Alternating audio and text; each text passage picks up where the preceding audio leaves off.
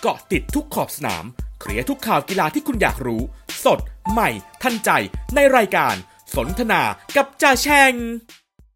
สวัสดีครับท่านผู้ฟังที่เคารพครับ วันพฤหัสบดีที่ 11 พฤศจิกายน 2564 สนทนากับจ่าแฉ่งดำเนินรายการโดยสมชายกรุสวนสมบัติ กลับมาพบท่านผู้ฟังครั้งครับทาง zoom s o c k s c com นะครับ w w w zoom s o c k s c com นะครับ แล้วก็ทาง YouTube ทาง Facebook แล้วก็ทางพอดแคสต์ Spotify นะครับท่านผู้ฟัง 3 ช่องทางหลังนี้ก็เข้าฟังได้นะครับ ด้วยการพิมพ์คำว่าสนทนากับจ่าแฉ่ง เป็นภาษาไทยนี่แหละครับท่านฟังก็สามารถที่จะติดตามได้ครับ เราก็จะมาพบกันสัปดาห์ละ5วัน วันจันทร์ถึงวันศุกร์นะครับ แต่ 11นาฬิกาบวกบวกลบลบเป็นต้นไปนะครับท่านผู้ฟังก็ติดตามกันได้ทั้งวันแหละเพราะว่าเป็นการบันทึกไว้นะครับท่านผู้ฟังแล้วเราก็จะ เปลี่ยนในแต่ละวันนั้นก็ประมาณ 11 นาฬิกาอย่างที่ว่านะครับ เอาละครับ มาสู่วันพฤหัสบดีที่ 11 พฤศจิกายน ก็เริ่มต้นในการตรวจสอบข่าวเหมือนเช่นเคย ว่ามีข่าวอะไรที่น่าสนใจ ก่อนจะไปสู่ข่าวกีฬากันนะครับ ก็เริ่มก็ด้วยข่าวดี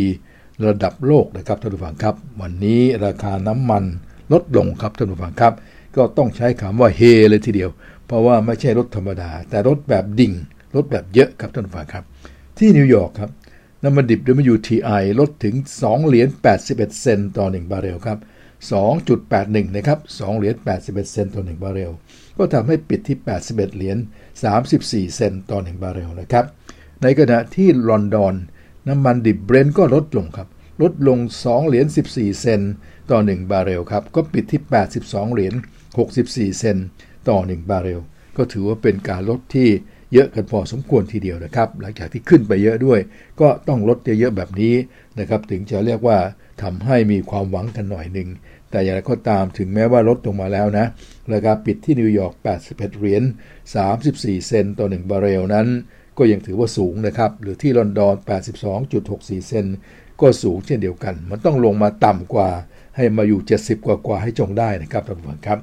สาเหตุใหญ่นะครับที่วันนี้ราคาน้ำมันดิ่งลงมานั้น ก็น่าจะมาจาก2-3เรื่องด้วยกัน ประการหนึ่งนะครับสต็อกของสหรัฐนั้น ก็มีการแถลงว่าเพิ่มขึ้นมา 1 ล้านบาร์เรลนะครับในสัปดาห์ที่แล้ว ถึงแม้ว่าจะเป็นไปตามคาด แต่มันก็อยู่สต็อกสูง 1 ล้านบาร์เรลก็เป็นสต็อกที่สูงพอสมควรนะครับในขณะเดียวกันก็น่าจะมาสาเหตุมาจากดอลลาร์ซึ่งแข็งค่าขึ้นนะครับ เมื่อวานนี้นะครับ แต่ว่าที่สำคัญที่สุดครับ เป็นผลมาจากการที่นโยบายของรัฐบาลสหรัฐครับท่านฟัง เมื่อท่านรัฐมนตรีว่าการกระทรวงพลังงานสหรัฐนั้น เป็นผู้แถลงข่าวบอกว่า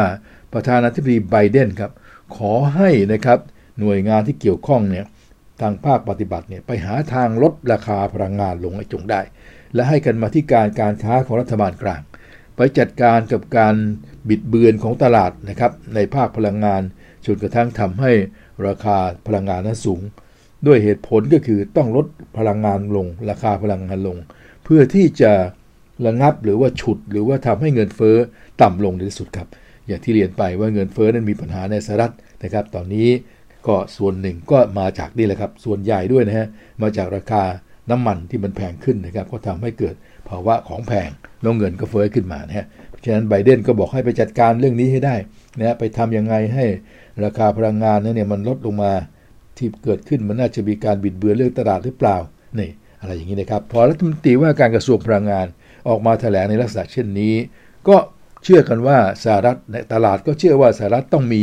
แผนมีมาตรการแน่ๆนะราคาน้ำมันก็เลยดิ่งลงมานะครับ ด้วย 3 เหตุ 3 ผลอย่างที่ว่าไว้ครับท่านฟังครับ แต่ก็อย่างที่จ่าแฉงเรียนตอนต้นนะฮะถึงแม้ว่าจะลดลงมาเยอะอย่างน่าชื่นใจ 2 เหรียญกว่าทั้งสองตลาด แต่ว่าถ้าจะให้ดีต้องลดต่ออีกครับ ต้องลดต่ออีกแต่ต้องเหลือ 70 กว่าเหรียญนะฮะ ซึ่ง 70 กว่าเหรียญก็แพงแล้ว แต่ก็ยังดีกว่าที่มันเป็น 80 กว่าเหรียญอย่างทุกวันนี้ครับท่านฟัง เอาละครับ คงต้องติดตามกันอย่างใกล้ชิดต่อไป พร้อมกับปัจจัยช่วย ให้ราคาน้ำมันลดลงด้วยนะครับ เพราะไม่งั้นก็จะเป็นผลกระทบไปทั้งโลกแหละนะครับ ส่วนเรื่องเงินเฟ้อสหรัฐนั้นตัวเลขมันชัดครับว่าเฟ้อจริงๆนะเฟ้อจริง ๆ เมื่อวานจ่าชายก็พูดไปถึงแล้ว ดูจากดัชนีของผู้ผลิต วันนี้มาดูดัชนีทางด้านผู้บริโภคมากก็เห็นชัดเจน CPI นั้นเนี่ยบอกว่าเดือนตุลาเนี่ยพุ่งไปถึง 6.2%เลยทีเดียวนะครับนะเทียบกับปีกลายนะ6.2 นะฮะ ก็ถือว่าเขาบอกเป็นการพุ่งที่สูงสุดนะฮะ นับตั้งปี 1990 เป็นต้นมา นะฮะ เกือบ 30 ปีนะฮะ เนี่ย ที่ 6.2 เนี่ย อัตราที่มันเพิ่มเพิ่งพุ่งขึ้นมาเนี่ย ในรอบ 30 ปีของสหรัฐเลยเนี่ย แล้วนอกจากนั้นก็สูงกว่าที่นักวิเคราะห์คาดไว้ด้วย นักวิเคราะห์คาดว่าอาจจะ อยู่ที่ 5.8 5.9 นะฮะ แต่ก็จริงๆ เนี่ยมันกลายเป็น 6.2 เมื่อเดือนกันยาก็ยังอยู่ที่ 5.4%แต่ตอนนี้เป็น 6.2 แล้ว มันถือว่าพุ่งขึ้นมาเยอะนะฮะ ตรงนี้แหละครับที่ทำให้รัฐบาลของประธานาธิบดีไบเดนบอกว่าต้องหาทางยับยั้งเรื่องเงินเฟอ้อให้จงได้ครับ ไม่งั้นเดี๋ยวมันเป็นปัญหา และผลของมันครับ ก็มากระทบใส่ตลาดหุ้น ซึ่งวิตกเรื่องของเงินเฟอ้อที่ว่านี้ครับ ดาวโจนส์วันนี้เลยลดลง 240 จุดเลย ก็เรียกว่าลดเยอะเหมือนกัน 240 จุดนะครับ ปิดที่ 40,000 กว่านะครับสำหรับทางด้านของเออ240 จุดก็ปิดที่ 36,000 กับ 80 จุด นี่ดาวโจนส์นะ S&P ลดไป 39 จุดครับ ก็ปิดที่ 4,647 จุดนะฮะ ส่วน NASDAQ นะครับดัชนีไฮเทคนั้นลดไป 264 จุด เยอะกว่าเพื่อน ปิดที่ 15,623 จุดครับ นี่ก็เป็นเรื่องของหุ้นที่สหรัฐเนี่ยลดทันทีเลยนะฮะ ส่วนทองคำนั้น วันนี้ก็เลยกระฉูดขึ้นมาสินะฮะกระฉูดเพราะว่าอะไรต่ออะไรก็ลดหมดอย่างนี้ วันนี้ทองคำบวกขึ้นมาอีก 17 เหรียญ 50 เซนต์ต่อ 1 ออนครับ 17 เหรียญ 50 เซนต์ต่อ 1 ออนบวกขึ้นมา ก็ปิดที่ 1,848 1,848 เหรียญกับ 30 เซนครับ ต่อ 1 ออนนะฮะ 1848.30 ออนนะครับท่านผู้ฟังครับ ดอลลาร์ต่อออนนะครับ ก็ถือว่าสูงสุด นับตั้งแต่เดือนมิถุนายนเป็นต้นมากันเลยทีเดียว คนที่ถือทองไว้วันนี้ก็คงจะแฮปปี้หน่อยนะครับครับก็เป็นเรื่องของตัวเลขเศรษฐกิจวันนี้ครับ ซึ่งก็ต้องถือว่ามีทั้งข่าวดี ข่าวที่ต้องระมัดระวังนะฮะเรื่องของสหรัฐอเมริกานั้นนะครับน้ำมันจะต้องทำให้ลดลงแล้วมันลดลงไปแล้ววันนี้นะต่อไปจะลดลงอีกหรือไม่ตามดูตามลุ้นกันนะครับเอาใจช่วย เพราะผลกระทบเหล่านี้มาถึงเราด้วยอย่างแน่นอนครับท่านผู้ชมครับ เอาละครับจากเรื่องของ น้ำมันเรื่องของหุ้นนะฮะเราไปดูเรื่องของโควิด -19 าราวเดอะเวิร์กัน ก็ปรากฏว่ายอดรวมวันนี้ก็ยังเกิน 5 0 0แสนนะครับ ก็เรียกว่าพอๆกับเมื่อวานนะครับ บวกลบพอๆกัน 528,000 กว่านะครับสหรัฐไปอยู่ที่ 89,000 ก็ถือว่ามันก็ดีกว่าในช่วงก่อนแต่ก็ไม่ได้ลดลงเลย ช่วงใน10ในช่วงระยะ 15 วันหลัง 20 วันหลังก็อยู่ประมาณนี้นะครับ89,000เนี่ยนะฮะ ตอนนี้ก็วันนี้ก็89,000 90,000 อะไรอย่างเงี้ยอยู่อย่างเงี้ยวันนี้ 89,000ครับท่านผู้ฟังครับ แต่ผู้เสียชีวิตก็อยู่ที่ 1,333 รายนะครับ ของสหรัฐอาณาจักรก็ยังอยู่ที่ 39,000 ก็ยังสูงอยู่นะฮะแล้วก็เสียชีวิต 214 รัสเซียอยู่ที่ 38,000 ก็ถือว่ายังสูง แล้วก็ยังเสียชีวิตอีก 1,200 กว่านะฮะฝรั่งเศสหมื่นกว่านี่กลับมาสูงอีกนะแต่เยอรมันครับอย่างที่เราคุยกันมาหลายวัน ยังอยู่ในสภาพที่น่ากลัวมาก และเยอรมันกำลังเชื่อว่าเกิดการระบาดระลอกที่ 4 ขึ้นมาแล้วนะฮะเพราะวันนี้เนี่ยตัวเลขติดเชื้อที่เยอรมันใหม่เนี่ยนะครับ45,000 เลยครับ 45,416 ราย แล้วก็เสียชีวิต214รายครับ เมืองที่หนักที่สุดก็คือที่ไลป์ซิกครับทีมฟุตบอลไลป์ซิกที่เราติดตามเนี่ยนะฮะอาร์เบไลป์ซิกเนี่ยปรากฏว่าโอ้โหเขาบอกเมืองนั้นเนี่ยคนฉีดวัคซีนก็น้อยด้วยนะเปอร์เซ็นต์การฉีดวัคซีนก็ต่ำด้วย ไม่ค่อยยอมเชื่อกันไม่ยอมฉีดวัคซีนกัน แล้วก็เป็นหนักเลย แล้วขณะนี้ระบบสาธารณสุขของเยอรมันเริ่มกังวลใจแล้ว ว่าจะรับไม่ไหวเอานะฮะเพราะเห็นว่าเนี่ยแหละครับติดถ้าติดเชื้ออย่างนี้มันจะรับไม่ไหว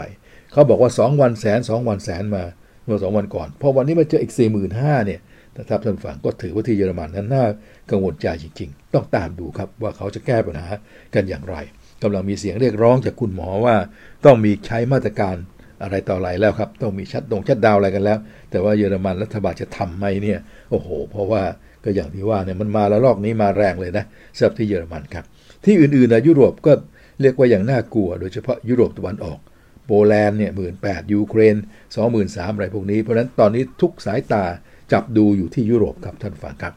ส่วนในด้านของอาเซียนนั้นดีมาหลายวันแล้วก็ย่อๆว่าดีต่อกันละกันทั้งอินโดฟิลิปปินส์พวกนี้ดีหมดเลยนะฮะ ของมาเลก็เหลือ 6,000 กว่าก็ถือว่าดีนะฮะของไทยเรานะครับเมื่อเช้านี้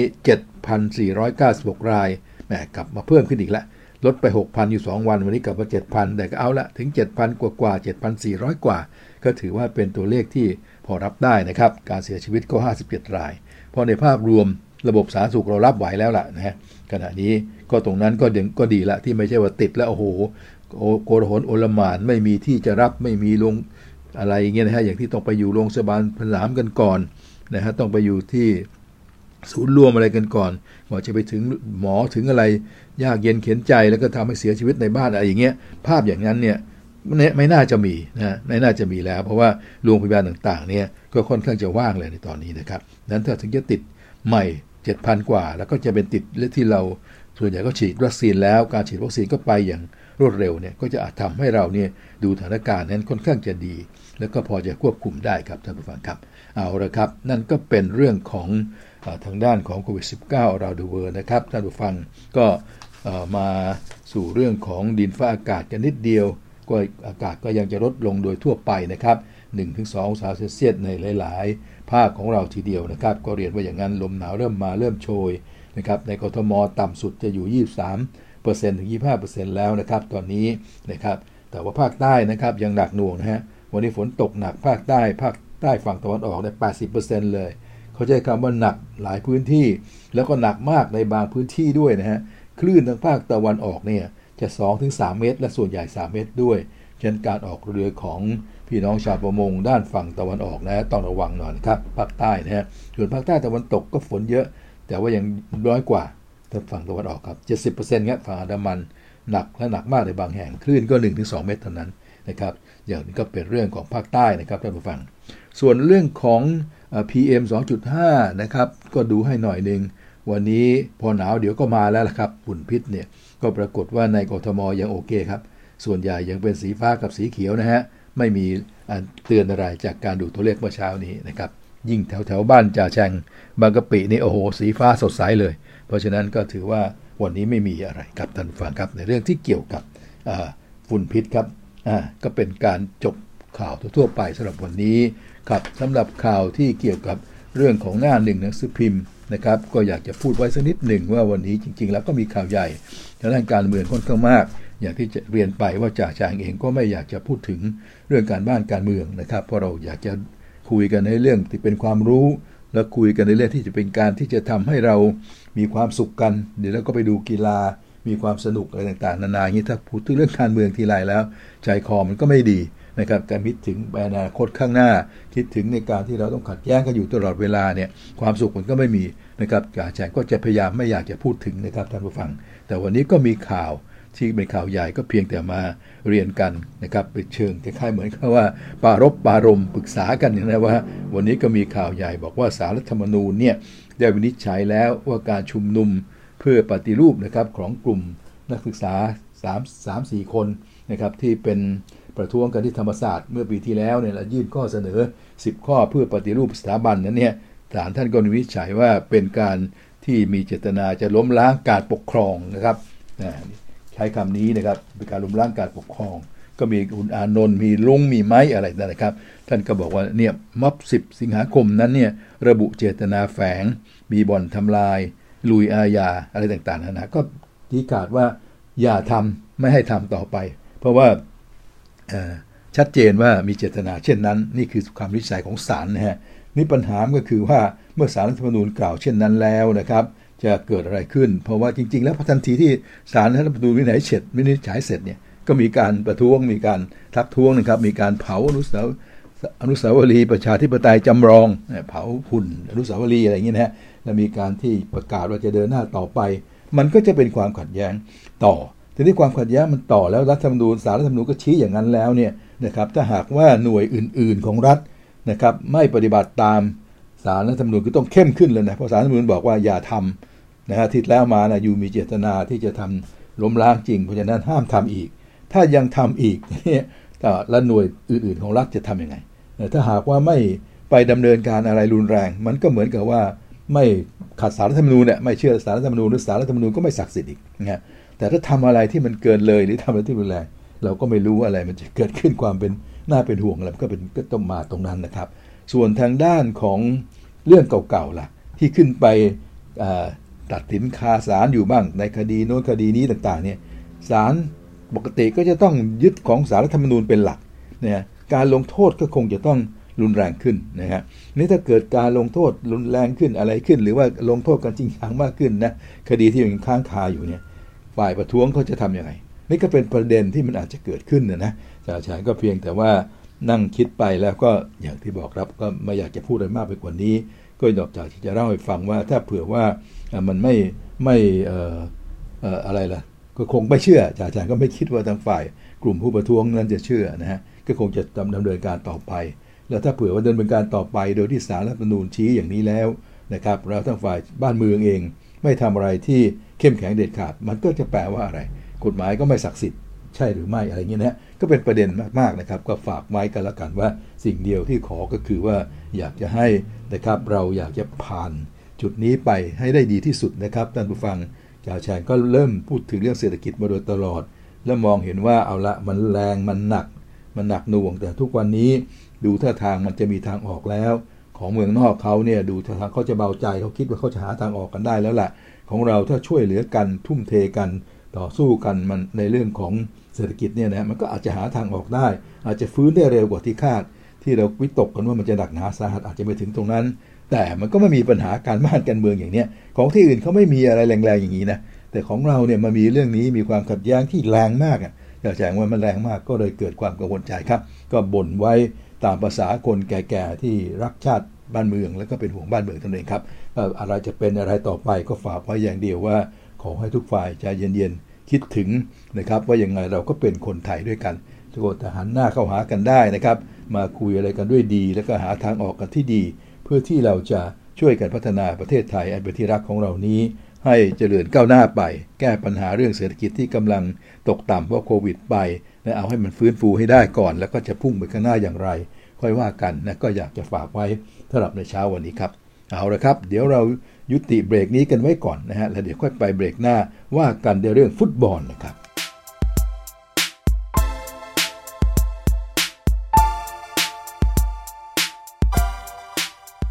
ครับก็มาสู่ช่วงที่ 2 กันนะครับ แล้วก็จะเป็นเรื่องราวของฟุตบอลนะครับ อย่างที่ได้เกริ่นไว้ แล้วก็อย่างที่ได้พูดกันมาหลายวันแล้ว ว่าในค่ำคืนวันนี้ครับ วันพฤหัสบดีที่ 11พฤศจิกายนนั้น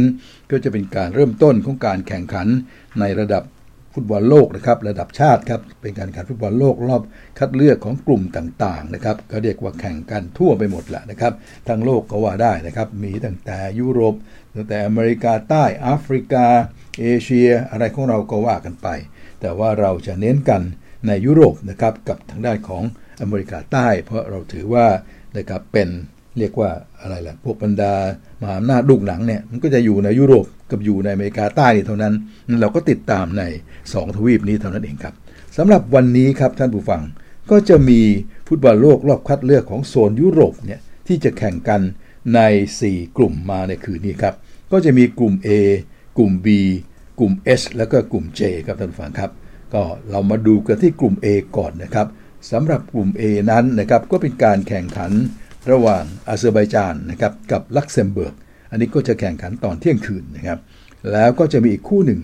เป็นไอร์แลนด์เจอกับโปรตุเกสตอนตีสองสี่สิบห้าครับ นี่คือกลุ่ม A นะฮะ เรามาดูกันเป็นกลุ่มๆ แล้วก็ดูวิเคราะห์กันในรายละเอียดของแต่ละกลุ่มไปเลย เราก็จะพบว่าในกลุ่ม A นั้นนะครับท่านผู้ฟัง ฐานภาพตอนนี้นะครับเซอร์เบียนั้นนะครับได้ 17 แต้มเป็นที่1นะครับการันตีแล้วว่าอย่างไงก็ไม่ได้ได้เล่นในรอบหน้าแน่แต่จะเล่นในฐานะแชมป์หรืออะไรก็ไม่รู้ละแต่ได้เล่นแน่เป็นอันดับที่ 1 คือเซอร์เบีย 17 แต้ม อันดับที่2โปรตุเกส16 แต้มครับแต่ว่าโปรตุเกสของเดอะโดเนี่ยนะครับของคริสเตียโนโรนัลโดเนี่ยแข่งน้อยกว่า 1 ครั้ง 6 ครั้งนะครับ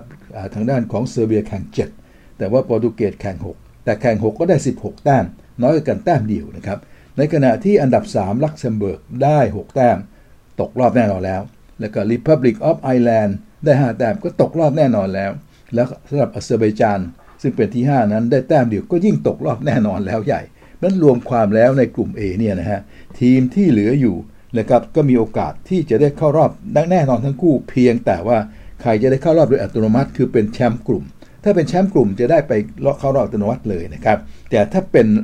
รองแชมป์รองแชมป์กลุ่มเนี่ยคุณต้องไปสู้กับอีกหลายนะครับเป็นไปเพลย์ออฟครับไปสู้กับอีกหลาย ๆ รองแชมป์นะฮะตามกฎกติกา ซึ่งจ่าแฉ่งก็ดูเหมือนจะเคยเล่าไปแล้ว เพราะฉะนั้นทางที่ดีก็คือต้องขอเป็นแชมป์กลุ่มเลย เพราะฉะนั้นบรรดาผู้ที่ยังแข่งกันอยู่นะฮะก็จะมีเซอร์เบียนะครับกับโปรตุเกส2ทีมเท่านั้นที่ใครจะเป็นแชมป์กลุ่มนะถ้าใครเป็นแชมป์ก็สบายไป แต่ถ้าไม่เป็นแชมป์ก็ไม่ใช่ว่าตก ยังต้องไปสู้กันต่อนะฮะเราะฉะนั้นตรงนี้เนี่ยก็เป็นฐานภาพของกลุ่ม A ครับเพราะฉะนั้นถ้าดูอย่างนี้แล้วนะครับในค่ำคืนวันนี้นะครับคู่ของอาเซอร์ไบจาน กับคู่ของลักเซมเบิร์กนั้น ก็แทบจะไม่มีความหมายอะไร ก็เล่นไปให้จบๆนะเพราะร่วงแล้วทั้งคู่นะแต่จะมีความหมายคู่ของโปรตุเกสกับไอร์แลนด์ครับนะเพราะโปรตุเกสของเดอะโดครับคริสเตียโนโรนัลโดนั้นจะต้องเอาชนะให้ได้ เพราะถ้าโปรตุเกสชนะนะครับก็จะทำให้คะแนนขึ้นมาเป็น19 ก็แปลว่าเล่น 7 ครั้ง 19 แต้มจะเป็นจ่าฝูงเลยนะฮะเซอร์เบียก็จะ17 แต้มก็จะเป็นที่ 2 ไปนะครับแล้วหลังจากนั้นก็ค่อยไปสู้กันคราวหน้านะครับว่าจะเป็นอย่างไรนะครับและ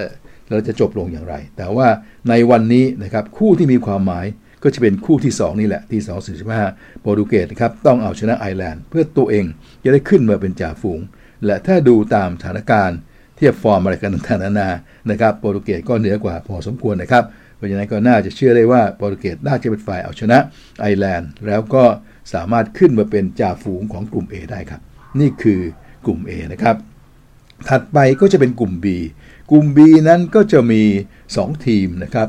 ที่แข่งกันในวันนี้นะครับที่ว่าทีมกลุ่ม B นี่มีทั้งหมด 5 ทีมเหมือนกัน แต่ที่จะแข่งวันนี้จะมี 2 คู่ครับไม่ใช่2ทีม 2 คู่นะฮะคู่แรกครับก็จะเป็นจอร์เจียกับสวีเดนตอนเที่ยงคืน และอีกคู่หนึ่งก็จะเป็นกรีซกับสเปน ตอนที่2.45นะครับท่านผู้ฟังสวีเดนนี่เป็นที่1ของกลุ่มอยู่15แต้ม แล้วสเปนก็เป็นที่2นะครับ13แต้มนะฮะ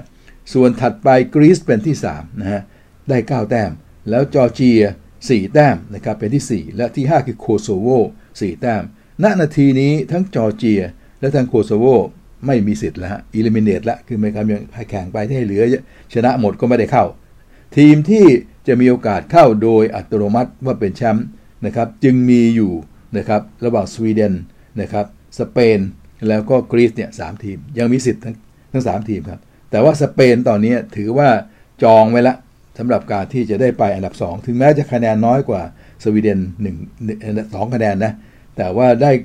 ตีตาจองไว้แล้วว่ายังไงยังไงเนี่ยการันตีว่าได้ไปเล่นเพลย์ออฟแน่สำหรับสเปนนะฮะก็อาจจะเป็นเพราะเรื่องของ head to head หรืออะไรก็แล้วแต่นะ เพราะฉะนั้นเนี่ยด้วยสถานการณ์อย่างนี้ครับ วันนี้การแข่งขันในกลุ่ม B นั้นก็จึงสนุกครับ คือสวีเดนนะฮะกับจอร์เจียนั้นสวีเดนก็ต้องเอาชนะจอร์เจียให้จงได้นะเพื่อที่จะรักษาสารภาพของการเป็นหมายเลขหนึ่งไว้นะครับในขณะเดียวกันนะฮะสเปนก็ต้องเอาชนะกรีซให้จงได้ เพื่อที่จะมีโอกาสนะครับขึ้นไปเป็นหมายเลขหนึ่งแซงได้เหมือนกันนะฮะถ้าหากว่าเกิดว่าถ้าหากว่าสวีเดนชนะ แล้วสเปนชนะก็ยังโอเค ต่างคนต่างไป คะแนนก็ยังจะเหมือนกันนะครับบวกกันไปคนละสามแต่ถ้าปวดสวีเดนพลาดท่าไปเสมอนะฮะก็จะเป็น 16 แล้วสเปนได้จัดได้มา 3 แต้มก็จะเป็น 16นะเดี๋ยวก็ต้องไปดูกันเฮดทูเฮดอะไรต่างๆนานาก็อาจจะทำให้สเปนนั้นขึ้นไปที่ 1 ก็ได้ เพราะฉะนั้นตรงนี้เนี่ยวันวันนี้เนี่ยคู่นี้จึงเป็นการแข่งขันทั้งสองคู่ก็มีความหมายทั้งสองคู่ คือต่างต้องเอาชนะครับ ต้องเอาชนะนั้นจอร์เจีย ซึ่งไม่มีความหวังอะไรแล้วนะครับก็คงจะเล่นแบบไปเพื่อศักดิ์ศรีของตัวเอง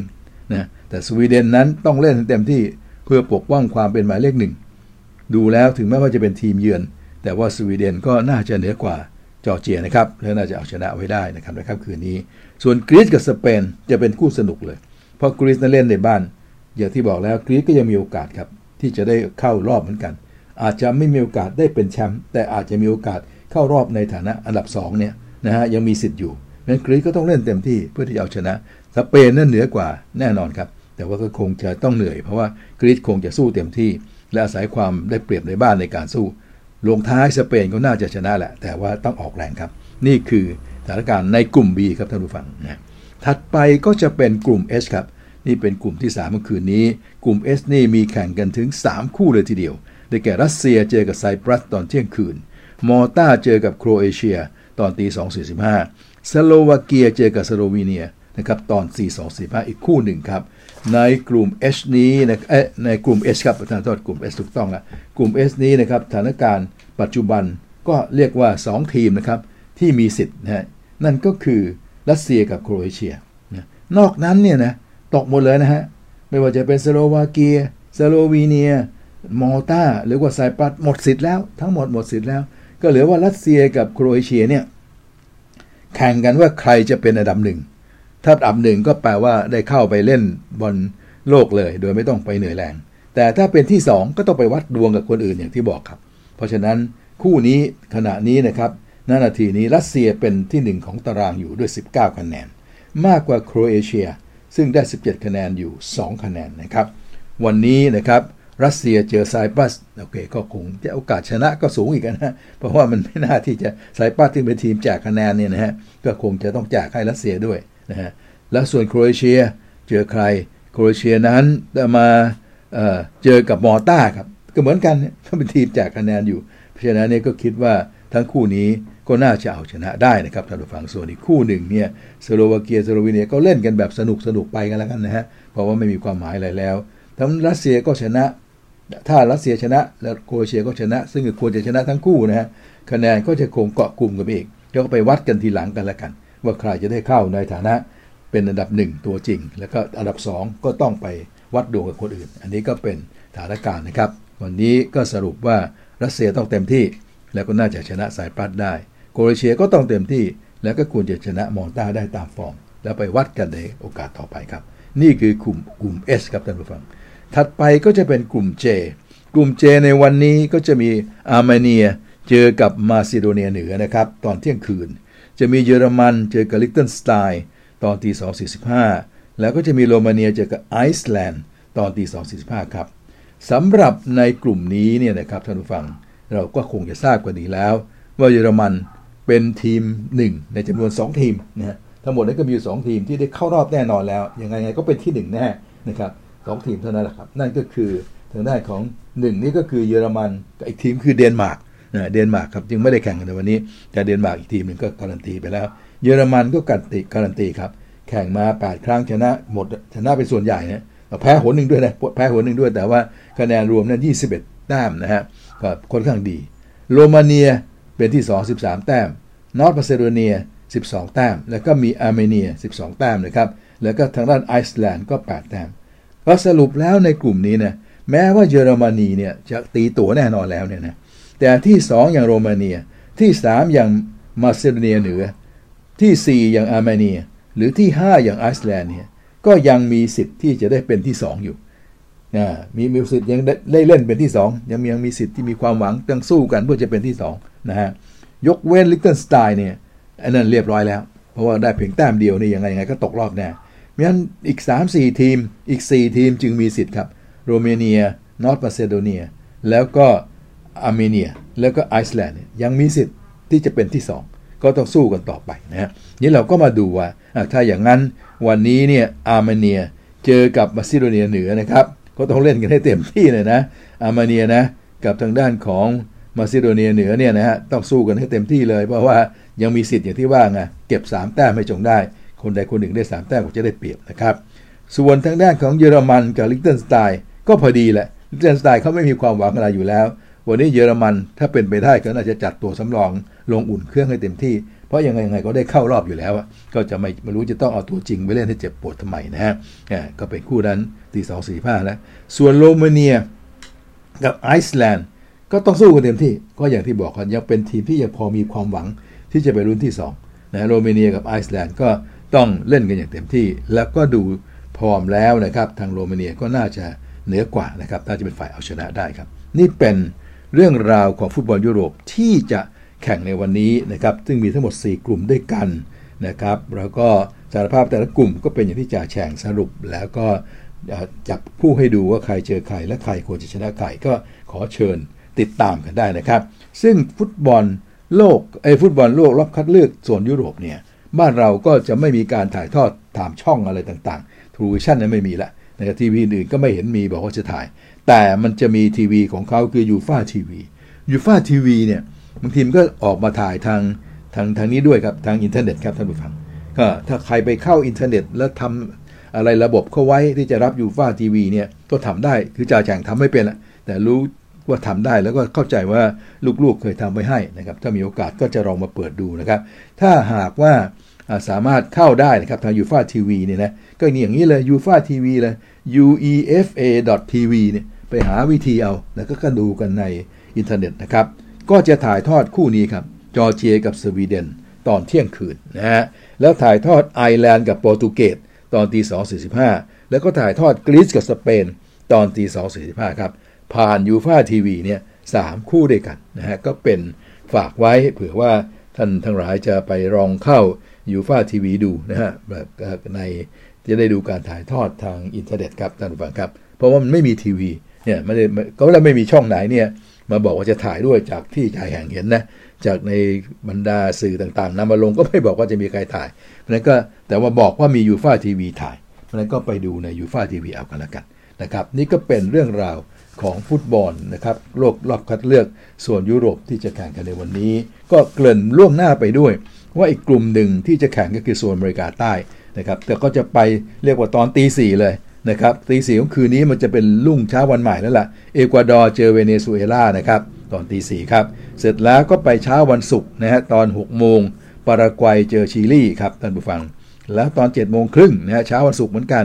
บราซิลก็เจอโคลัมเบียนะครับแล้วก็ไปเช้าวันศุกร์อีก9โมงครับเปรูเจอกับโบลิเวีย อันนี้ก็จะมีของโซนอเมริกาใต้ มาเตะด้วยนะครับท่านผู้ฟังครับในแต่ว่ามันค่อนข้างจะดึกไปจนกระทั่งเป็นเช้าพรุ่งนี้ แต่ว่าก็ต้องถือว่าเป็นวันนี้ของฝรั่งไงของเมืองนอกมันก็ยังเป็นวันเป็นวันพฤหัสอยู่นะแต่ว่าจริงๆ บ้านเราก็กลายเป็นวันศุกร์แล้ว ก็จะมีคู่ดังนั้นครับ เรียนอีกทีนะฮะเอกวาดอร์เวเนซุเอลาตีสี่ครับปารากวัยชิลีตอน6โมงเช้าบราซิลโคลัมเบียตอน7โมงครึ่งแล้วก็เปรูโบลิเวียตอน9โมงนะครับซึ่งก็น่าดูหลายคู่ถ้ามีการถ่ายทอดนะฮะแต่ก็ไม่เห็นว่า บอกว่าจะมีการถ่ายทอดใดๆนะคือบอกแต่ไม่มีเลยนะฮะไม่เห็นพูดถึงเลย เรื่องการถ่ายทอด เพราะฉะนั้นก็ไม่ในยูฟาทีวีก็ไม่ได้บอกด้วยนะว่าจะถ่ายก็ไม่รู้ลองไปหาดูเอาเองเผื่อจะโชคดี แล้วก็มีการถ่ายทอดนะครับ ซึ่งสถานการณ์ตอนนี้เราก็มาฟังกันคร่าวๆนิดหนึ่งว่าของโซนอเมริกาใต้เนี่ยอันดับหนึ่งตอนนี้คือบราซิลนะครับแข่ง 11 ครั้ง 31 คะแนนเป็นหมายเลขหนึ่งเลย เรียกว่าจอจอเต็มทีแล้วนะเนี่ยอันดับ 2 คืออาร์เจนตินาครับ ก็25คะแนน11ครั้งเหมือนกัน25คะแนนนะเป็นที่ 2 อันดับ 3 เอกวาดอร์แข่ง 12 ครั้งมากกว่าเพื่อนนะครับมากกว่า 1 ครั้งก็ 17 คะแนน อันดับที่ 4 ก็คือโคลัมเบียนะครับก็ 12 ครั้งเหมือนกัน 16 แต้มเป็นที่ 4 อันดับที่ 5 คืออุรุกวัยครับ12 ครั้ง 16 แต้มนะครับก็เป็นที่ 5 และอันดับที่ 6 คือชิลีครับก็ 13 13 แต้มนะแข่ง 12 ครั้ง 13 แต้มนะครับเป็นที่ 6 และอันดับ 7 คือโบลิเวีย 12 ครั้งนะครับ แล้วก็ได้ 12 แต้มครับ ก็เป็นที่ 7 นะฮะ ส่วนอันดับที่ 8 คือปารากวัย 12 ครั้ง 12 แต้มนะครับ และอันดับที่ 9 คือเปรู 12 ครั้ง 11 ครับ และอันดับที่ 10 เป็นเวเนซุเอลาครับ ก็ 12 ครั้งก็ 7 นะครับท่านผู้ฟัง ก็ที่นี่ก็ 4 บวก1ใช่ไหมครับ ก็คือโควตาคือ 4 แล้วอีก1ส่วนอันดับที่5แล้วก็จะได้ไปเตะ play-off นะครับ เพราะฉะนั้น 1 2 3 4 นี่จะได้ sure ที่จะไป คนที่อยู่ในตรงนี้ก็จะมีบราซิลอาร์เจนตินา เอกวาดอร์และโคลัมเบียครับโดยมีอุรุกวัยเป็นทีมอันดับที่ 5 อยู่ในขณะนี้ครับก็นำมาเรียนให้ทราบจะได้ไปตามดูทางด้านของโซนอเมริกาใต้กันด้วยนะครับ แต่ก็อย่างที่บอกครับไม่เห็นว่าจะมีการถ่ายทอดอะไรที่ไหน ก็ลองไปทำอย่างนั้นก็ดูตาม livescore นะดู livescore เราใช้จินตนาการเอานะครับเอาละครับก่อนที่เราจะปิดเบรกนี้มาดูบอลไทยกันนิดนึงนะจะเอาฝากบอลไทยไว้ด้วยกันแล้วกันไทยลีกเขาเตะกันมาเมื่อวานจ่าแฉ่งก็ ลืมที่จะรายงานไปนะครับ ก็มารายงานให้ทราบกันเสียว่าเป็นยังไงเมื่อวานนะ ก็ปรากฏว่าทูแบงคอกนะครับ เอาชนะโพลิสเทโลไปได้ 5-0 น้องบัวพิชยะเสมอกับบุรีรัมย์ไป 0-0 ครับวันก่อนวันก่อนเขาเตะ แล้วเมื่อวานจ่าแจกควรจะรายงานก็ก็ไม่ได้รายงานนะครับ ก็เลยเนี่ยค้างอยู่ 2 คู่ ส่วนวันนี้เนี่ยรายงานของที่เตะเมื่อวาน เตะเมื่อวาน 4 คู่นะครับชนบุรีชนะประจวบ 2-1 นะฮะ โคราชเสมอ BG 0-0นะครับ แล้วก็ทางด้านของเชียงรายนะครับ ก็เอาชนะสุพรรณ1-0 แล้วก็ส่วนคู่ของปาสมุทรปราการกับเมืองทองก็เสมอกันไป0ูนย์นี่คือผลของเมื่อวานนะฮะมาถึงตรงนี้นะครับก็ทำให้การแข่งขันเนี่ยนะครับท่านผู้ฟังก็ตารางก็จะอยู่ที่ว่า True Bangkok United นั้นเป็นที่1นะครับ26 คะแนนนะฮะบุรีรัมย์เป็นที่ 2 ก็ 26 คะแนนเหมือนกัน เพียงแต่ว่าประตูได้เสียสู้ไม่ได้ก็เป็นที่ 2 ไป ที่ 3 BG ปทุมยูไนเต็ดครับ 23 คะแนน ที่ 4ชลบุรี FC ครับ 21 คะแนน ที่ 5 เชียงรายยูไนเต็ดนะครับ20 คะแนน และที่ 6 ครับ เป็นเมืองทองยูไนเต็ด19 คะแนน นี่คือสถานภาพล่าสุดหลังจากแข่งขันกันถึงเมื่อวานครับ แต่ว่าวันนี้ยังมีอีกนะครับอีก 2 คู่ให้ตามดูตามชมกันก็ถือโอกาสเชิญชวนไปด้วยนะครับคู่แรกจะเป็นเชียงใหม่ยูไนเต็ดครับเจอกับขอนแก่นยูไนเต็ดเวลา 18นาฬิกา ถ่ายทอดทางช่อง 5 แล้วก็ AIS Play ด้วยนะครับ แล้วคู่ที่ 2 การท่าเรือกับราชบุรีครับท่านผู้ฟัง การท่าเรือกับราชบุรีมิตรผลนะครับ 19 นาฬิกา อันนี้ไม่ได้บอกว่าจะมีถ่ายทอดอะไรที่ไหนอย่างไร ก็ติดตามผลกันเอาตาม แล้วแต่จะสะดวกนะครับท่านผู้ฟังครับ สรุปว่าวันนี้ยังมีอีก 2 คู่ เชียงใหม่ขอนแก่น การท่าเรือกับราชบุรีครับ ครับ นั่นก็เป็นเรื่องราวของเบรกที่ 2 ฟุตบอลล้วนๆเลยครับแต่ฟุตบอลนอกฟุตบอลใน ก็ได้เวลาที่เราจะหยุดพักกันก็ขออนุญาตหยุดพักอีกนิดหนึ่งครับ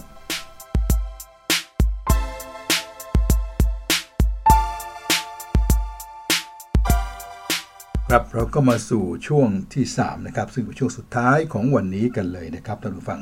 แล้วก็จะเป็นเรื่องราวของคนชนคนครับท่านผู้ฟังครับ เมื่อวานนี้ก็มีข่าวเรื่องคนชนคน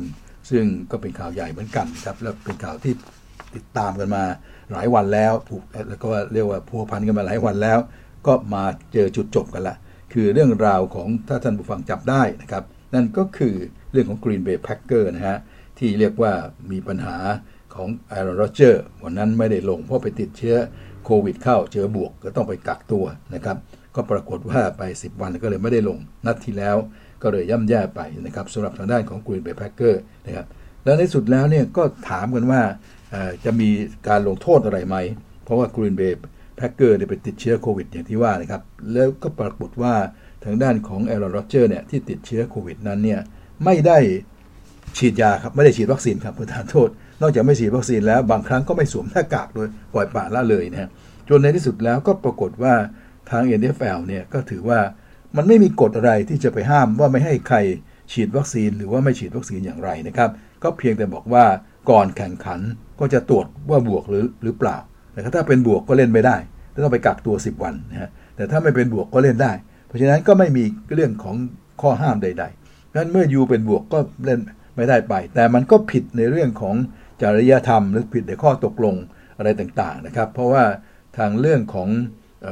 หลีกนั้นก็อยากเขาขอร้องแล้ว ว่าให้แต่ละคนดูแลตัวเองนะครับให้ไปฉีดวัคซีนเสียให้ป้องกันตัวเองและให้ปฏิบัติตามกฎของกระทรวงสาธารณสุข อย่างเคร่งครัดนะครับ เพื่อรักษาตัวเองนะครับ แต่เรื่องของวัคซีนเนี่ยมันก็ไม่ได้บังคับอยู่แล้ว ใครจะฉีดใครไม่ฉีดก็ไม่ว่าอะไรกัน เขาก็เพียงแต่ว่าวัดไว้อย่างเดียวนะครับกำหนดไว้อย่างเดียวว่าถ้าเผื่ออยู่เป็นบวกก็เล่นไม่ได้ แล้วไปกักตัวอย่างที่ว่านะฮะนั้นดูก็ต้องดูแลตัวอยู่เองครับเขาก็ไปสืบสวนสอบสวนกัน แล้วก็พบว่านะครับแอรอนโรเจอร์เนี่ยแอบหนีไปไปในวันฮาโลวีนครับท่านผู้ฟังครับ ไปเจอวันวันฮาโลวีนไปเจอคน มากกว่า 3 คน ซึ่งข้อตกลงเนี่ยเป็นข้อตกลงของลีกบอกว่าก็ควรจะเก็บตัวนะ ไม่ควรจะไปยุ่งกับใครนะอยู่ก็อย่าไปเจอคนเยอะนะก็ปรากฏว่าแอรอนโรเจอไปเจอมากกว่า 3 คน เจอมากกว่า 3 คนนะในวันฮาโลวีนก็ถือว่าไม่ทำตามจริยธรรมหรือข้อตกลงไปละข้อหนึ่งแล้วนอกจากนั้นเนี่ยก็ยังพบว่าเวลาซ้อมบางทีแกก็ไม่มาอยู่เวลาอยู่ในค่ายเนี่ยนะไม่ค่อยจะสวมเขามีดูวิดีโอมีอะไรก็บอกว่าปล่อยป่าแล้วเลย ไม่ค่อยจะสวมหน้ากากอนามัยนะฮะก็เลยตัดสินใจที่จะมีบทลงโทษครับ แล้วก็ลงโทษทั้งทีมด้วย แล้วก็ลงโทษทั้งแอร์โรเจอร์ด้วย ในแง่ของทีมถือว่าไม่ควบคุมดูแลให้ดีครับ ก็ปรับ3 0 0แสนเหรียญครับท่านผู้ฟังสามแสนเหรียญนี่โอ้โห ก็หลายตังค์เหมือนนะเออสามแสนเหรียญนี่ก็จะเอาเอาคูณเข้าไป 30เนี่ยมันก็ 9 ล้านเนี่ยสามแสนเหรียญโดนปรับเยอะมากทีเดียวครับท่านผู้ฟังครับสามแสนเหรียญครับ9ล้านนะครับ และนอกจากนั้นเนี่ยก็ปรับตัวแอโรเลเจอร์ด้วยนะครับ14,650 เหรียญครับ ก็เจอเข้าไปหลายตังค์เอา 33 คูณนี่หลายตังค์เนี่ย14,650 เหรียญครับ ปรับส่วนตัวของแอโรเลเจอร์ไปด้วยครับ ในโทษฐานที่ไม่รักษาวินัยนะฮะไม่รักษาวินัยแล้วก็ไม่รักษาความมั่นสัญญานะฮะก็ปรากฏว่าทั้งสองทีมก็ทางเจ้าของทีมนะฮะทางด้านของทีม Green Bay Packers ก็ยอมรับแต่โดยดี บอกว่าก็เข้าใจใน ในในในข้อตกลงที่ทำไว้ก็พร้อมที่จะจ่ายค่าปรับแต่โดยดีนะฮะซึ่งทางลีกก็บอกมาอีกนะบอกว่านี่ครั้งนี้ก็เอาโทษอย่างเงี้ยบอบอปรับเป็นตัวเงินบอบอไปก่อนนะแต่ถ้าอยู่ยังไม่ดูแลให้ดียังปล่อยปละแล้วเลยให้มีอย่างนี้อีกนะคราวหน้าอาจจะปรับแรง อาจจะกระเทือนไปถึงสิทธิ์ในการรับตัวในการโน่นนี่เลยนะก็ว่ากันมาอย่างนั้นเลยนะฮะก็เลยทำให้ก็ให้ทุกเป็นการสัญญาณเตือนด้วยว่าทุกทีมต้องระวังหน่อยนะครับ ส่วนทางด้านของโรเจอร์ก็ไปรักษาตัว ก็จะครบ 10 วันนะฮะก็ไปไปไปพักที่เฉยไม่ได้ไปรักษาตัวอะไรก็คือการแยกตัวไปกักตัวประธานตัวไปกักตัว ก็เป็นอันว่าจะกลับมาทันนะฮะในการการแข่งขันในที่จะถึงสัปดาห์นี้จะมาก่อน 1 วัน ในการที่จะมาเล่นกับเซียเตอร์ในวันอาทิตย์นี้นะฮะแต่ว่าจะลงหรือไม่ลงนี่อีกเรื่องหนึ่ง แต่ว่าเขาจะกลับมาเข้าค่ายแล้วหลังจากที่สัปดาห์ที่แล้วเนี่ยต้องไปกักตัวอยู่ 10 วัน นี่ก็เป็นเบื้องหน้าเบื้องหลังของเอ่อข่าวนี้นะครับข่าวของ Aaron Rodgers เนี่ยที่ติดเชื้อแล้วก็หายไป ไม่ได้เล่นเมื่อคราวที่แล้ว แล้วว่าจะโดนลงโทษอะไรไหมก็โดนละโดนลงโทษอย่างนี้ แต่มันเป็นโทษที่เรียกว่าเรื่องของข้อตกลง เรื่องของจริยธรรมเรื่องของอะไรแต่อะไรไม่ใช่เป็นโทษทางกฎเกณฑ์อะไร เพราะกฎเกณฑ์ของที่สหรัฐส่วนใหญ่เนี่ยมันจะขึ้นอยู่กับตามรัฐไงรัฐก็จะออกเรื่องของโควิด -19 เนี่ยไม่ค่อยเหมือนกันมันก็อยู่ที่แข่งที่ไหนรัฐไหนนะฮะก็แต่ว่าโดยภาพของ NFL นั้นให้ความร่วมมือให้ความร่วมมือแล้วใช้หลักของการตกลงกันอย่างสุภาพบุรุษนะฮะว่า ให้ดูแลรักษาไม่ได้บังคับนะครับ เรื่องของฉีดไม่ฉีดเนี่ยวัคซีนเนี่ยนะไม่ไม่ได้บังคับแล้วก็ไม่ได้บังคับ แล้วก็ไม่ได้บอกว่าถ้าไม่ฉีดแล้วไม่ได้เล่นหรืออะไรก็ไม่ใช่เป็นกฎกติกาด้วย แต่ดูต้องอยู่ต้องดูแลรักษาตัวเอง แล้ววิธีดูแลรักษาตัวเองนั้น อยู่ต้องทำตามกฎกติกาของกระทรวงสาธารณสุขเขาหรือก็อาจจะมียากเป็นสาธารณสุขรัฐอะไรก็แล้วแต่แต่จะมีพื้นฐานเหมือนกันนะฮะหรืออย่างของเอ็นเอฟก็ตกลงกันด้วยว่าต้องดูแลแล้วก็อย่าไปเจอคนนอก กิน 3 คน 4 คนแล้วก็จะมีกำหนดไว้เป็นข้อของเขา แล้วก็ไปพบว่าแอโรโรเจอร์เนี่ยไปเที่ยวงานฮาโลวีนครับ นี่แหละครับ ก็เป็นเบื้องหน้าเบื้องหลังกันนะฮะเอาข่าวนี้มาฝากก่อนนะครับ เสร็จแล้วก็จากเรื่องตรงนี้ก็มาสู่เรื่องที่ 2 มาดูเรื่องของ ranking กันนะครับท่านผู้ฟัง หลังจากจบสัปดาห์ที่แล้วเราคุยกันไปเมื่อวานอย่างนู้นอย่างนี้แล้วเนี่ยลองดูซิว่า power ranking นะครับเรื่องเรื่องความแข็งแกร่งของทีมเนี่ยในทัศนะของผู้สื่อข่าว เราหยิบของ ESPN มาก็แล้วกัน เขาจัดอย่างไร ปรากฏว่า ranking อันดับหนึ่งนะครับ ในประเภท power นั้นก็เป็น Arizona Cardinals นี่แหละครับ ทีม 8-1 นี่นะฮะ ก็เป็นหมายเลขหนึ่งครับคราวที่แล้วหมายเลข2คราวนี้ก็ขึ้นเป็นหมายเลขหนึ่งเนี่ยส่วนอันดับที่ 2 นี่กลายเป็น Tennessee Titans เลย 7 ต่อ 2 Tennessee ในคราวที่แล้วอยู่อันดับที่8เลยนะ rankingตอนนี้ขึ้นมาอันดับ 2 นะครับอันดับที่ 3 เป็น Green Bay Packers นะฮะ ก็จาก 1 มาอยู่อันดับ 3 ครับก็ถือร่วงลงมา 2อันดับเพราะไปแพ้อย่างคราวที่แล้วไงแต่ก็ 7 ต่อ2นะส่วนอันดับที่ 4 ก็เป็นแอนเอแรมครับ7ต่อ 2 ก็ขึ้นมาจากลดลงมาจาก3ก็เป็นอันดับที่ 4 นะฮะ ส่วนอันดับที่ 5 เป็น Tampa Bay Buccaneers ครับ6ต่อ 2 อันนี้อยู่เฉยๆ แต่โดนลดด้วยเพราะไม่ได้แข่งสัปดาห์ที่แล้ว ก็ลดลงมาจากอันดับ 4 นะฮะ ส่วนอันดับที่ 6 ก็เป็น Baltimore Ravens นะครับ6ต่อ 2 อันนี้ขึ้นมาจาก 7 ส่วนอันดับที่ 7 นั้นเป็น Dallas Cowboys 6 2 อันนี้ลดมาจาก 5 ส่วนอันดับที่ 8 ครับเป็น Buffalo Bills นะฮะ5ต่อ 3 อันนี้ลดลงมาจาก 6 นะครับ Buffalo Bills นะครับ ส่วนอันดับที่ 9 นะครับเป็นของ LA Chargers ก็ขึ้นมาจาก 12 5 ต่อ 3 นะฮะ และอันดับที่ 10 เป็นของ Cleveland Browns 5 ต่อ 4 ครับ ก็ขึ้นมาจากอันดับที่ 16 ครับ นี่เป็น Power Ranking ที่จัดโดย ESPN ดูความแข็งแกร่งดูอะไรต่ออะไรของทีมนะครับ แล้วก็ให้คะแนนกันมาในสุดแล้วเนี่ยก็ออกมาอันดับ 1-10 อย่างที่ว่านะครับ ที่หลุดจาก top 10 ไปก็มี Cincinnati Bengals กับ New Orleans Saints ก็หลุดจาก10อันดับแรกนี้ไปเลยทีเดียวนะฮะทีนี้อย่างที่บอกครับเวลาแต่ละแห่งเขาจัด ranking เนี่ยเขาก็จะดูจากข้อเท็จจริง ดูจากสถิติ ดูจากความแข็งแกร่งของทีม แต่ว่าเวลาที่ลาสเวกัสเนี่ยให้อัตราเต็งเขาจะแล้วแต่ว่ามีใครมา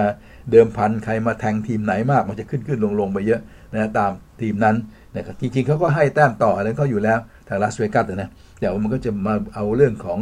เปอร์เซ็นต์ที่หรือจำนวนเงินที่คนมาทุ่มแทงการพนันอะไรเนี่ยมาคิดด้วยนะฮะผลทางด้านของแบบนี้เมื่อไปดูการเต็งของทางด้านของลาสเวกัสจึงไม่ค่อยตรงกับทางด้าน ranking ทุกสัปดาห์ที่เราคุยกันก็จะเห็นว่ามันบางทีก็ต่างกันเยอะนะฮะเนี่ยเพราะอย่างของ Arizona Cardinals เนี่ยเป็น ranking อันดับหนึ่งเลย แต่พอมาเป็นการเต็งว่าจะเป็นแชมป์ Super Bowl หรือเปล่าที่ลาสเวกัส มักจะอยู่อันดับที่ไม่เคยหนึ่งไม่เคยหนึ่งสักทีหนึ่งเดี๋ยวเราก็จะมาดูว่าวันนี้ก็ไม่ใช่หนึ่งจะเป็นอย่างไรครับ อันดับหนึ่งนะครับในทัศนะของลาสเวกัสนะฮะก็คือ Tampa Bay ครับท่านผู้ฟัง กลับมาเป็นที่1อีกแล้วนะฮะอยู่เฉยๆไม่กับตาดีแล้วก็กลับมาเป็นที่1 Buffalo Bills ไงเพราะเป็นเต็งหนึ่งอยู่ตลอดนะเนี่ยคนนี้อย่างที่จ่าแฉ่งพูดเสมอว่า ในแง่ของ ranking เนี่ยก็อยู่กลางๆนะอยู่ 5 อยู่ 6 บ้างนะแต่เขาแต่ว่าเป็นเต็งหนึ่งมาหลายสัปดาห์แล้วเหมือนกัน ในช่วงที่ Kansas ตกไป ในช่วงที่ Tampa Bay ตกไปเนี่ย Buffalo Bills ขึ้นเป็นเต็งหนึ่งเลยนะแต่วันนี้ก็ลงไปเป็นเต็ง2นะครับเพราะสัปดาห์ที่แล้วแพ้เต็ง 3 ก็เป็น LA Rams เหมือนเดิมครับคนนี้คงเส้นคงวาเต็ง 3 มาตลอด เต็ง 4 ก็เป็น Green Bay Packers ก็ยังคงเส้นคงวาเต็ง 4 มาตลอด ส่วนเต็ง 5 เป็น Arizona Cardinals นี่ฮะทีมที่ตอนแรกก็ไม่แพ้ใครเลย แล้วก็เพิ่งจะแพ้หนเดียวสถิติก็ 8-1 นี่นะฮะ Arizona Cardinals เนี่ย power ranking อยู่ไม่หนึ่งก็2มาตลอด แต่ว่าพอเป็นในเรื่องของการอัตราตัวเต็งเนี่ยก็ยังอยู่ประมาณนี้ไม่4ก็5ไม่5ก็6คราวนี้อยู่5กับเท่ากับสัปดาห์ที่แล้วนะฮะโทษเป็น Arizona Cardinals อันดับที่6นี่แหละครับเต็ง6 Tennessee Titans ครับ คนนี้ก็ถือว่าขึ้นมาเลย ทีมนี้ถือว่าขึ้นมา สอดคล้องเล็กน้อยกับเรื่องของ ranking ranking เมื่อกี้ก็ขึ้นกระโดดพรวดใช่ไหมขึ้นไปเป็นอันดับ2จากจาก 8 เป็น 2 เลย เพราะฉะนั้นอัตราต่อรองก็เหมือนกันครับ จาก9เนี่ยขึ้นมา6เลยฮะ Tennessee Titans มาอยู่เต็ง6แล้วครับจากเต็ง9นะฮะเพราะจากการเล่นที่ดีมากของสัปดาห์ที่แล้วนะก็ขึ้นมาตรงนี้ และอันดับที่7นะครับเต็ง 7 ก็คือ Dallas Cowboys ลดไป 1 อันดับ เต็ง 8 คือ Kansas City Chiefs ครับก็ลดไปหนึ่งอันดับนะฮะ แล้วเต็ง 9 คือ Baltimore Ravensก็ลดไปหนึ่งอันดับเช่นเดียวกัน ส่วนเต็ง 10 นั้นเป็น LA Chargers ครับ อันนี้ก็คงเส้นคงวาอยู่มาหลายสัปดาห์แล้ว นี่ก็เป็นเรื่องของ ranking นะครับบวกกับ odds หรือว่าการคาดหมายว่าใครจะเป็นแชมป์ Super Bowl โดยดูอัตราต่อรองเป็นเกณฑ์นะฮะก็จะเห็นว่าทั้งสองโพเนี่ยสองโพยเนี่ยโพยเนี่ยนะฮะจะจะไปไม่ค่อยคล้ายคลึงกันเท่าไหร่ โดยเฉพาะในอันดับต้นๆนะฮะก็แต่อย่างไรก็ตามก็นำมาเรียนเพื่อให้ได้ทราบไว้จะได้มาเปรียบเทียบกันครับท่านผู้ชมครับ เอาละครับนี่คือเรื่องราวของเอเรื่องของแรงเรื่องของออดเรื่องของ การเต็งนะครับก็ถือว่ามันเป็นคู่มือเพื่อที่เราจะได้ติดตามดูกันนะครับ อย่างสนุกสนานต่อไป ไม่ใช่เป็นคู่มือเพื่อการพนันนะครับจะแฉงไม่นิยมก็อย่างที่กลับเรียนไว้ เอาละทีนี้เรามาดูก็จะเริ่มสัปดาห์ที่ 10 แล้วนะสัปดาห์ต่อไปนี่จะเป็นสัปดาห์ที่ 10 แล้ว ใครแข่งกับใครบ้าง เดี๋ยวพรุ่งนี้เราค่อยว่ากันละเอียด แต่วันนี้เราก็เช่นเคยครับ เราจะเอามาหนึ่งคู่ก่อน เพราะว่าพรุ่งนี้จะมีหนึ่งคู่คู่นำแข่งกันในวัน พฤหัสบ้านขาววันศุกร์บ้านเราใช่ไหมครับเช้าวันศุกร์วันพรุ่งนี้8นาฬิกา20 นาทีจะมีมาหนึ่งคู่นะครับเหมือนทุกสัปดาห์ ก็เราจะมาพูดถึงคู่นี้ก่อน ซึ่งก็คือบันติมอร์เลเว่นครับจะมาเจอกับ Miami Dolphins ครับในวันพรุ่งนี้ อย่าง Baltimore นั้นก็อย่างที่เมื่อกี้เรียนแล้วล่ะ ในแง่ของอัตราการเต็งก็จะระดับ 9 โดยประมาณ ในแง่ของอันดับตาความความความแข็งแกร่งหรือว่า power นะครับก็ถือว่าอยู่ในระดับ 6 ไม่ไม่เบานักก็อยู่อันดับกลางๆนะฮะแต่ว่าทีม Miami Dolphins เนี่ยหลุดโลกไปละครับทีมอยู่ล่างๆ ทีมที่อาจจะเชื่อกันว่าไม่มีการผ่านไม่ผ่านรอบไปเข้ารอบหน้าได้ด้วยซ้ำไปนะฮะ ตอนนี้ Baltimore Ravens สถิติคือ 6-2 Miami Dolphins สถิติคือ 2-7 คู่นี้จะเจอกันในวันพรุ่งนี้นะครับ เวลาก็อย่างที่กราบเรียนย้ำอีกครั้งหนึ่งกันแล้วกันว่าเป็น8นาฬิกา20นาทีและถ่ายทอดสดอยู่แล้วนะครับ ก็ติดตามดูชมกันได้สำหรับท่านที่เป็นแฟนของ Baltimore จะได้ดูการเล่นของ Baltimore นะครับท่านผู้ฟัง แล้วก็ปรากฏว่าก่อนอื่นดูการเทียบชั้นกันนะครับบรรดาเกจิทั้งหลาย ก็มองว่า Baltimore นั้นเหนือกว่าเยอะครับแต่ราชการที่เหนือกว่าเยอะนั้นนั้น ให้เหนือกว่าถึง 7 แต้มครึ่งเลยบอกว่ามา Baltimore นั้นเหนือกว่า Miami ถึง 7 แต้มครึ่งนะครับในการเล่นวันพรุ่งนี้ครับ ส่วนในเรื่องของการเทียบฟอร์มอื่นๆ สำหรับคู่นี้นะครับ ก็แน่นอนครับ ณนาทีนี้เนี่ย quarterback ของ Baltimoreได้แก่ Lamar Jackson นั้นขว้างมาแล้ว 2,209 หลานะฮะ ส่วนทางด้านของ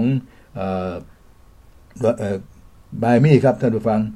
Jacoby Brissett ครับ Jacoby Brissett ก็ขว้างมาได้ 1,127 นะครับท่านผู้ฟังก็ถือว่าต่างกันเยอะนะฮะ แล้วนอกจากนั้นเนี่ย ทางด้านของ Lamar Jackson ยังวิ่งได้อีกนะ วิ่งมาแล้ว 600 หลาเนี่ยก็เป็น quarterback ที่ทั้งวิ่งทั้งขว้างไงแต่ว่าทางของไมาเมโดฟินตัววิ่งนั้นก็เป็นไมล์กาซิสแก้ทรายครับท่านฟังไมล์แกสิตครับท่านฟังไมล์แกสิตนั้น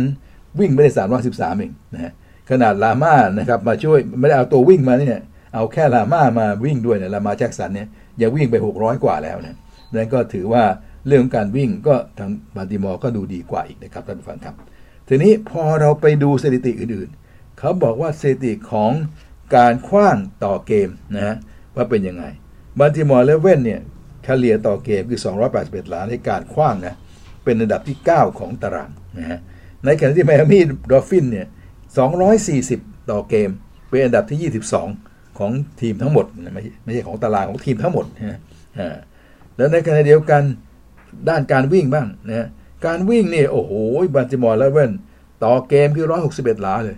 161.6 หลาเลยครับนะฮะร้อยหกร้อยหกสิบเอ็ดจุดหกด้วยครับ เป็นอันดับหนึ่งของลีกเลยครับ ในขณะที่เรื่องของการวิ่งต่อเกมนั้น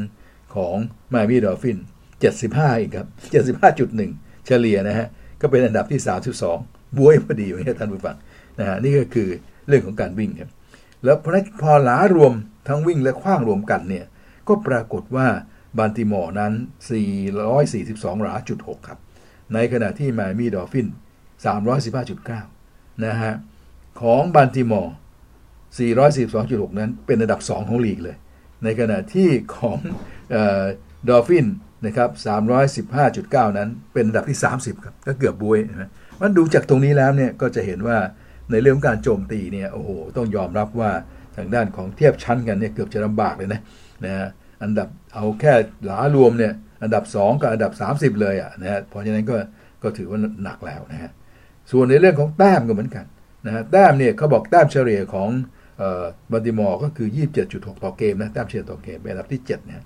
ส่วนไมอามี่นั้นเนี่ยเป็นอันดับที่ 28 ครับท่านผู้ฟังครับ ไม่ได้จดมาว่ากี่แต้มเท่าไหร่แต่เป็นอันดับที่ 28ห่างกันเยอะ นั่นก็คือเรื่องของการเทียบในเรื่องของการทีบุกครับแต่ส่วนในเรื่องของการรับก็เหมือนกัน โดยภาพรวมแล้วเนี่ย การรับนะครับก็ถือว่าสูสีกันนะฮะอยู่ล่างๆทั้งคู่นะฮะไม่ไม่ไม่มีใครเหนือกว่าใครมากนะฮะอย่างของบาติมอร์ก็หยับ23การรับโดยเฉลี่ยนะทั้งขว้างทั้งขว้างทั้งวิ่งรวมกันเป็นอันดับที่ 23สกัดคู่ต่อสู้ได้นะครับอยู่อันดับที่ 23 ส่วนของมามีอันดับที่ 30 ก็แต่ว่าอย่างก็ตามก็ถือว่าบาติมอร์ก็ยังเหนือกว่านะครับในเรื่องการรับเหนือกว่าไมมี่อยู่ดีครับฉะนั้นด้วยเหตุนี้เมื่อมารวมกันทั้งลุกทั้งรับเนี่ยแต้มต่อมันจึงไปออกที่ มาติมอร์ค่อนข้างเยอะอย่างที่ได้กล่าวเรียนไปนะฮะก็ติดตามดูกันกันแล้วกันวันพรุ่งนี้ ว่าทั้งหมดเนี้ยจะเป็นไปเหมือนคำทำนายนี่ไหมจะเป็นไปเหมือนกับที่บรรดาเขาเอามาให้ดูว่าคุณอยู่ระดับนั้นกันอยู่ระดับนี้คุณเฉลี่ยเท่านั้นเฉลี่ยเท่านี้นะครับซึ่งทั้งหมดทั้งปวงเนี่ยมาติมอร์เหนือกว่าแมมี่เยอะมาก แล้วแต้มต่อจึงออกมา 7.5 แต้ม แล้วก็ดูแล้วก็อันอื่นก็เหนือกว่าเยอะเนี่ยแต่ว่าของจริงๆจะเป็นอย่างไรพรุ่งนี้ติดตามดูชมกันนะครับ เอาละครับ จากเรื่องราวตรงนี้ ก็คงจะหมดเรื่องของอคนชนคนนะฮะเราก็มาแถมท้ายกันนิดหนึ่งด้วยกีฬาอื่นๆ โดยเฉพาะเรื่องของเทนนิสเรื่องของกอล์ฟนะครับเอาของเทนนิสก่อนท่านผู้ฟังครับ อย่างที่กาบเรียนไป ว่าตอนนี้เหลือเราที่เราอยากจะดูอยากจะตามเนี่ยเหลือจริง ๆ แล้วเหลือแค่ 2 รายการเท่านั้นนะครับ เพราะว่าบางอันมันก็ไม่ไมน่าสนใจไปแล้ว รายการที่น่าสนใจที่สุดตอนนี้เป็น WTA Final ที่กัวดาราฮาร่านะครับ หรือเป็นการแข่งขันเกมสุดท้ายของฝ่ายหญิงนะครับที่เอา 8 คนที่ได้คะแนนสูงสุดสะสมเนี่ยมาเจอกันนะครับแบ่งเป็น2กลุ่มอย่างที่ว่า แต่ว่าบังเอิญคนที่เก่งที่สุดเนี่ยเป็นหมายเลขหนึ่งอยู่ ไม่ได้มานะครับ Ashleigh Barty ก็สละไปเพราะนั้นสองถึงเก้ามากัน ก็ปรากฏว่ามาแล้วแบ่งกลุ่มแล้วนะครับกลุ่มแรกนี่เขาเรียกว่ากลุ่ม Chichen Itza เป็นภาษาสเปนหรือเปล่าภาษาเม็กซิโกซึ่งจ่าแฉ่ง็ขอเรียกเป็นกลุ่ม A กันแล้วกันเพราะว่าเรียกตามเขามันยากลำบาก กลุ่มนี้ก็จะมี Aryna Sabalenka จากเบลารุสครับ มี Maria Sakkari จากกรีซ มี Iga Swiatek ครับจากโปแลนด์ แล้วก็มี Paula Badosa จากสเปนนะฮะ อีกกลุ่มหนึ่งก็เรียกเป็นภาษาท้องถิ่นว่า Teotihuacan นะฮะ Teotihuacan ซึ่งอ่านยากยากมาก เราก็เรียกว่ากลุ่ม B ซะกันแล้วกัน กลุ่ม B ก็จะมี Barbora Barbora Krejcikova ครับจากสาธารณรัฐเช็กมี Karolina Pliskova จากเช็กเหมือนกัน แล้วก็มี Garbine Muguruzaจากสเปน แล้วก็มี Anett Kontaveit จากเอสโตเนียครับท่านผู้ฟังนี่ก็อยู่มาอีกกลุ่มหนึ่งครับในการแข่งขันก็จะใช้กติกาว่าแข่งกันในกลุ่มทั้งหมดครับท่านผู้ฟังครับ แบบพบกันหมด แล้วก็เอาที่ 1 ที่ 2 เข้ารอบไป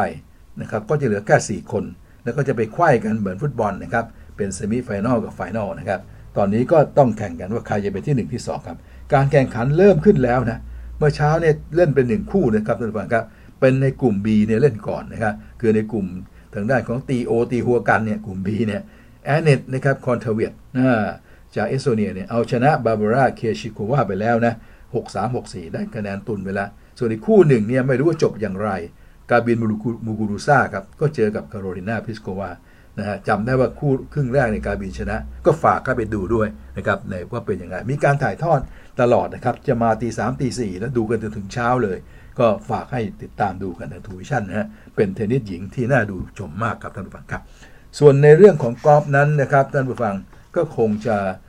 ติดตามกันหลายอันเลยทีเดียวครับ อย่างเมื่อคืนนี้จ่าแฉ่งดู Aramco Team Series ที่ Jeddah ของยุโรปนะกอล์ฟหญิงยุโรปก็สนุกดีนะฮะประเภททีมเมื่อคืนนี้ทีมของ Georgia Hallขึ้นนำอยู่ 19 under นะฮะแล้วทีมของ Ciganda นะครับจากสเปนก็ 18 under ในขณะทีมของอาฒยา ฐิติกุลเนี่ย13 under เป็นที่ 14 ร่วม ก็เอาใจเชียร์น้องหน่อย แต่ในประเภท individual เนี่ยอาฒยาอยู่อันดับที่ 15 ที่ 5 นะตามดูกันหน่อยวันแรก อันนี้แข่ง 3 วันนะฮะ ก็ดูสนุกดีก็ฝากให้ดูด้วย ก็จะมาตอนหัวค่ำหัวค่ำฮะห้าหกโมงเย็นดูมันจะถ่ายทอดแล้วนะฮะก็ติดตามดูกันนะครับมีวันนี้อีกวันเมื่อวานมีไปแล้วมีวันนี้แล้วมีพรุ่งนี้อีกวันหนึ่งนะฮะส่วนรายการอื่นๆที่ต้องตามดูแน่ๆ ก็อย่างที่ได้ชวนมาตลอดครับ รายการ NPGA เพลีแกนนะครับ Women Championship ครับ ซึ่งก็จะเริ่มในวันนี้เป็นวันแรกของการแข่งขันที่สหรัฐ มันก็คงจะมาตอนดึกๆหน่อยนะฮะนะครับที่ฟลอริดาครับท่านผู้ฟังครับ อย่าลืมติดตามดูชมกันอันนี้เป็นรายการที่ทุกคนไปเจอกันอย่างเรียกว่าครบทีมครบเซตเลยนะฮะ และสาวไทยเราไปเพียบเนี่ยแพตตี้ เอริยา โมริยา ปาจิริปาจารีทิดาภาพรอนงวิจนีมีชัย ปวาริสา เบญญาภา ไปกันหมดครับ ก็ตามไปดูกันให้ได้นะครับในรายการนี้ซึ่งจะมีการถ่ายทอดหรือเปล่า อันนี้ไม่ได้เช็ค แต่น่าจะมีนะ NPCA ครับท่านผู้ฟังครับ ก็เป็นการรายการหญิงครับ ส่วนรายการชายมีอยู่แล้วครับ ยังไงก็ถ่ายทอดนะครับนั่นก็คือ PCA ทัวร์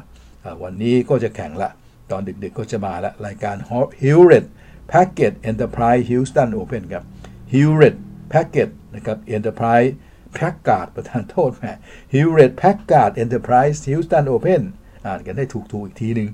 พอสายตามันเริ่มเบลอๆไปแล้ว ต้องไปอ่านใกล้ๆนะครับ Hewlett Packard Enterprise Houston Open ก็จะมีดาราของ PGA หลายคนมาเล่นนะครับท่านผู้ฟังบุ๊กเคปกาCarlos Ortiz นะครับท่านผู้ฟัง Tyler Duncan นี่นะฮะ แล้วก็ Aaron Wise Marc Leishman ก็ตามดูได้ Lee Westwood ก็มาด้วยนะนี่ก็เป็นของฝ่ายชายนะครับ และของยุโรปก็มี 1 รายการของฝ่ายชายครับก็มีที่ยุโรปด้วยนะครับ ก็ติดตามวันนี้เป็นวันแรกเหมือนกัน Dubai Championship ครับ Dubai Championship นะเป็นรายการรองสุดท้ายของยุโรปเหมือนกัน ดูซิว่าแจ๊สเจนวัฒนานนท์เราจะจบลงสักแค่ระดับไหนครับนอกนั้นก็เป็นดาราชายยุโรปเพียบไปเลยทีเดียวครับ ทั้งหมดนั้นคือสิ่งที่ควรติดตามดูนะครับ ใน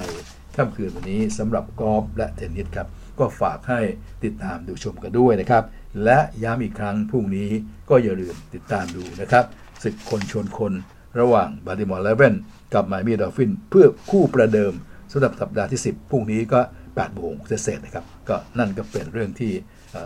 ของเบรกนี้ครับ ก็ถือว่าเราก็ว่ากันมาครบถ้วนพอสมควรแล้วนะฮะเบรกหนึ่งเบรกสองเบรกสามก็ขออนุญาตที่จะยุติตรงนี้กันนะครับ พบกันใหม่วันพรุ่งนี้ครับ สวัสดีครับ